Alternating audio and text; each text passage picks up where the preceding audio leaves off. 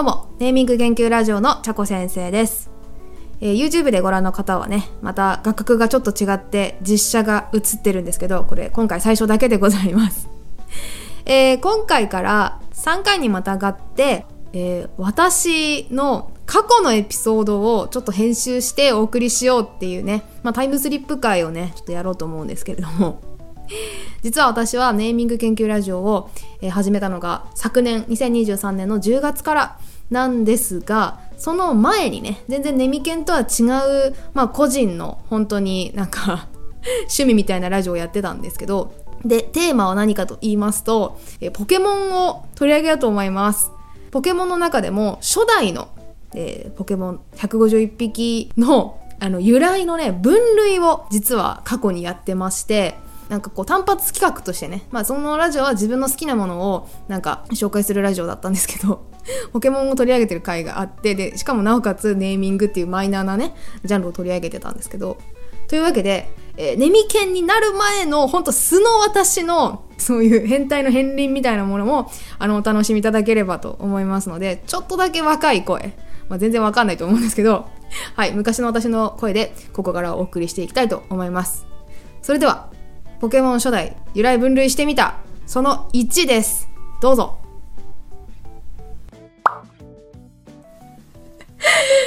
まあ私だけかもしれないんですが、あの結構ね、初代の頃から、ポケモンの由来を私調べるのがめちゃくちゃ好きで、語源というか、大昔なんですけど、私が中学生の時にですね、ポケモンの名前の由来についてだけ調べ上げて掲載するっていう、やばい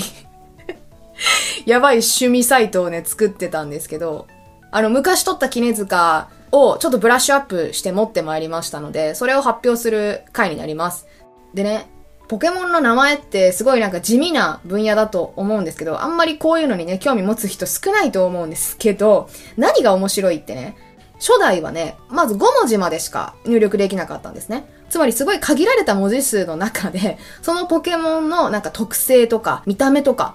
そういうものを特徴づける要素をギュッと詰め込まないといけなかった。で、151匹もいたので、それぞれに、やっぱりこう、インパクトのある、覚えてもらいやすい名前を付けなきゃいけないっていう、多分開発者側の苦悩があったと思うんですね。だから、あの、極端な名前がすごく多くて面白いんですよ。で、その、じゃあまず一番最初に紹介するグループがね、えー、題しまして、そのまんまグループです。まあ、いわゆるダジャレ系っていう感じかな。でね、そのまんまグループのまず代表的なものとしては、もう皆さん多分初代と言って、ピカチュウの他に思い浮かぶのが、えー、御三家だと思うんですね。一番最初に大木戸博士から、えーもらえる、選べる3匹のポケモン、えー不思議種、人影、ゼニガメっていうのがいるんですけれど、この中でダジャレ系に入るのは不思議種と人影ですね。ゼニガメは後で紹介するグループ、生物系のグループに入ってきます。まあ、不思議種と人影は、本当もう日本語でそのまんまの言葉をこう組み合わせた感じですよね。不思議な種、えー火のトカゲっていうことで。まあ、不思議種に関しては三段進化全部ダジャレ系ですよね。不思議草、不思議な草、不思議花が不思議な花ですよね。で、他にもそのまんまグループを上げていきますと、えー序盤で出会える鳥ポケモン、鬼スズメ。ちょっと気性が荒いやつですね。鬼とスズメです。まあ、現実世界の生物とかでも、なんかこう、強そうとか、大きいみたいな生物、あるいは植物なんかには、鬼何々ってつきますよね。鬼ゆりとか。で、逆に小さいものだったらなんか、姫なんとかってつきますよね。姫ゆりとかあると思うんですけど、そういう感じで、窃盗後の鬼っていうのがついています。あとは、草タイプの謎の草。謎の草かな、読み方。もうそのままですよね。謎と草で。で、これね、でもちなみに面白いのが、えっ、ー、と、日本語だと本当謎の草、何の草かわからないんだけど、映画だとね、えっ、ー、とね、オディッシュ、ODDISH かな？オディッシュって名前で、このディッシュは、20日大根っていう意味なので、謎の草は、20日大根の草なのかもしれないなっていう考察が生まれるわけですよ。ちょっと面白いなと思って。でも進化したら全然、あの、ラディッシュにはならないんですけど。で、さらにですね、ヒトデマン。人手マンっていうのはね、人手型の星型した水ポケモンなんですけど、これは出典不明なので、ちょっとわかんないんだけど、えっ、ー、とね、ウルトラマンも由来に入ってるのではないかっていう考察がありました。どっかでもしかしたらその制作陣がインタビューでそういうのも入ってますって言ってるのかもしれないんですけど、で、その説がね、私もちょっとは押せるなって思う理由は、ヒトデマンのアニメ版の声がね、あの、ウルトラマンの声にちょっと似てるんですよ。ヘアーって言うんですよ。普通ね、アニポケの、アニメ版のポケモンの鳴き声って、名前をそのまんま言ってるのが多いんですね。ピカチュウだったらピカーとかチューとか言うじゃないですか。で、さっきの謎の草とかだったら、ナッゾナッゾ言うんですよ。自分の名前を連呼して泣くのがポケモン世界の通常なんですけど、人手マンに関しては、人手とか言わなくて、ヘアって言ってるので、ウルトラマンが由来に入ってるのかもなっていうのはありますね。あの、体の真ん中にカラータイマーみたいな、赤い水晶みたいなパーツがあるので、それももしかしたら入ってるのかな？キャラクターデザインに落とし込んであるのかな？って思わなくもないですね。で、あとこれ綺麗に進化系列が全部統一されているそのまんま系のやつがね、一個あって、ワンリキー格闘タイプの、なんかちっちゃい筋肉小僧みたいな見た目の、で、頭にバナナが乗ってるみたいな えワンリキーっていうポケモンがいて、それの進化したやつがゴーリキえー、最終進化がカイリキですね。カイリキは手が4本になるんですが、で、こいつらは全部その、ワン力、まあ、腕力かな、と、えー、合力ですね。力が強い。で、怪力。全部力、力、力っていう風で、こう、綺麗にネーミングが揃っている。けど、ダジャレ。そのまんま系っていうグループに入ります。で、これ、今紹介したのは、そのまんまグループの中の日本語バージョン。日本語っぽいネーミングでした。ということは、外来語がそのまんまネーミングになってるポケモンもかなりいるんですね。もうちょっとざーっと紹介していきますけど、えー、まずは、さっき人影の進化系って言ったリザード。これはトカゲですね。トカゲの英語表記。まんまですね。リザード。で、さらに、イモムシみたいなポケモンのキャタピー。これキャタピラーから来てます。ちょっと語尾が変化してますが、ほぼイモムシっていうワードから来てます。で、さなぎポケモンのコクーンっていうやつがいるんですけど、これ、眉ですね。その形がそのまんま、見た目が眉っぽいので、名前がコクーンになってる、そのまんまになってるっていうネーミングですね。で、あと、鳥ポケモンのピジョン。ピジョンは、鳩です。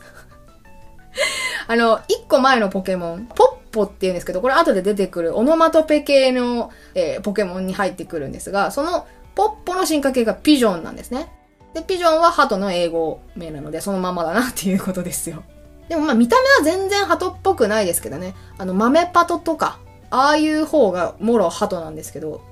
でも由来は鳩になってます。えー、どんどん行きまして、ギャロップ。あの、馬みたいなポケモンで、縦紙が炎になってる、ポニータの進化系でなんかいかつい、綺麗な馬ですね、ギャロップ。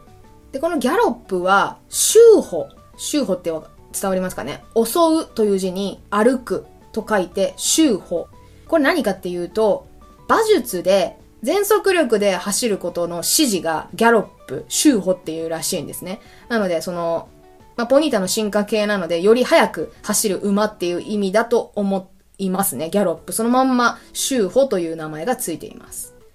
で本当にそのまんまシリーズ多くって、えー、幽霊を意味する英語でゴースト。眠るの英語でスリープなんか催眠術とかを使うポケモン、夢食いのバクがね、モチーフになってるので、スリープっていう名前が来てると。で、あと、カニみたいな見た目の水ポケモン、クラブ。クラブは、カニを英語でクラブって言いますので、もう本当にそのままやなっていう名前です。で、あと、ラッキー。ラッキーね。出現率が低いからラッキーなのかな多分。えっ、ー、と、サファリパークかどっかで会えるんでしたっけ？なので多分会えたらラッキーっていう意味でラッキー、幸運ついてますね。で、あと、虫ポケモンのストライク。カマキリをモチーフにしてる緑のかっこいいポケモンなんですが、打撃とか攻撃みたいなのを意味するストライクがそのまま名前になってます。で、あと、ラプラス。これも英語じゃなくて、あの、ラプラスの悪魔っていうね、あの 数学者ラプラスの、あれが由来なのかと思いきや全然違くって、フランス語のラプラス、座席席みたいな意味があるらしくてですね。で、なんでそれがラプラスの語源なのかっていうと、ラプラスって確か乗り物ポケモンだったかな？ちょっと曖昧ですが、えっ、ー、と、背中に乗せて人を乗せるのが好きみたいな設定が確かあるんですよ。で、実際波乗りを覚えるし、ので、ラプラスは多分そこから来てるだろうと思われます。で、さらにまんまなのが、ポリゴンですね。ポリゴンってあのカクカクしてるあのポケモンなんですが、電脳戦士ポリゴンっていうあの回がありましてね。画面がチカチカする、あのポリゴンショックを起こした、まあ、本当にあのポリゴンショックを起こしたのはね、実はね、ポリゴンが犯人じゃなくてピカチュウが犯人なんですけど。で、そのポリゴンさんの由来が、英語で多角形をポリゴンと言います。見た目から来てますね。はい。というわけでですね、そのまんまグループかなり紹介してまいりました。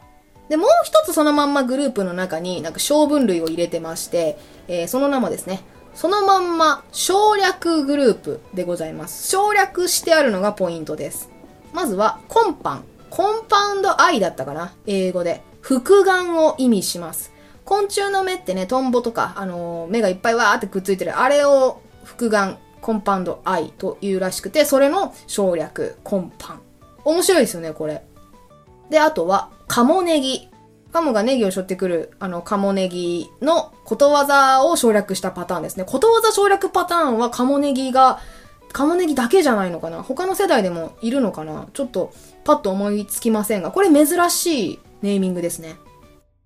で、あと、ナッシー。ヤシの木みたいな見た目で、顔が3つくっついてるやつです。だから、要は、夏目足の木なんですよね。夏目足を多分省略してナッシーになってるんじゃないかと思われます。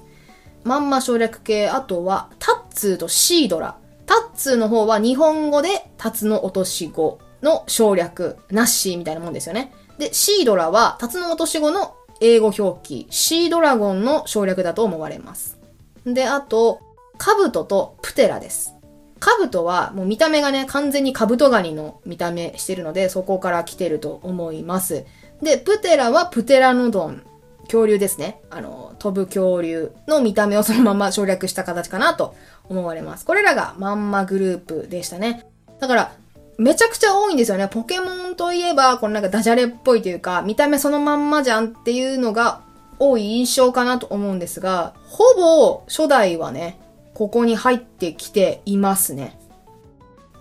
で、実はね、こっからが熱いんですよ、ポケモンって。そのダジャレじゃないポケモンが結構いるんですよ。まあ、ちょっと、チラ見せしておきますと、さっき言ってたね、ポッポとか、オノマトペ系が結構あるんですよ。鳴き声とか、みたいなやつとか、あとね、えー、実存の人物を、あの、そのまんま名前に入れてるやつとかね、初代は結構多いです。えー、この辺の話もしていけたらなと思っています。ではまた次のエピソードでお会いしましょう。ありがとうございました。さようなら。はい。というわけで、ネミケンのチャコ先生に戻ってまいりました。いかがでしたでしょうか？もうほんと今と変わらないことやってますよね。ま初回なんで、あの、そのまんまシリーズっていうのをお送りしまして、で、この頃からまダジャレとかがね、好きだったんだなっていうのが ちょっとわかるかなと思うんですけど、じゃあこんな調子で次回もその2ですね、お送りしていきたいと思いますので、はい、引き続きおもろかったとか、全然なんか変わってないね、みたいな思われた方はですね、YouTube コメントとか、あと高評価、チャンネル登録いただけると嬉しいです。X、Twitter とかのハッシュタグはネミケンです。カタカナでネミ、ひらがなでケン、ネミケンでツイートください。お願いいたします。はい、というわけで今回は以上にしたいと思います。ありがとうございました。では、また次回。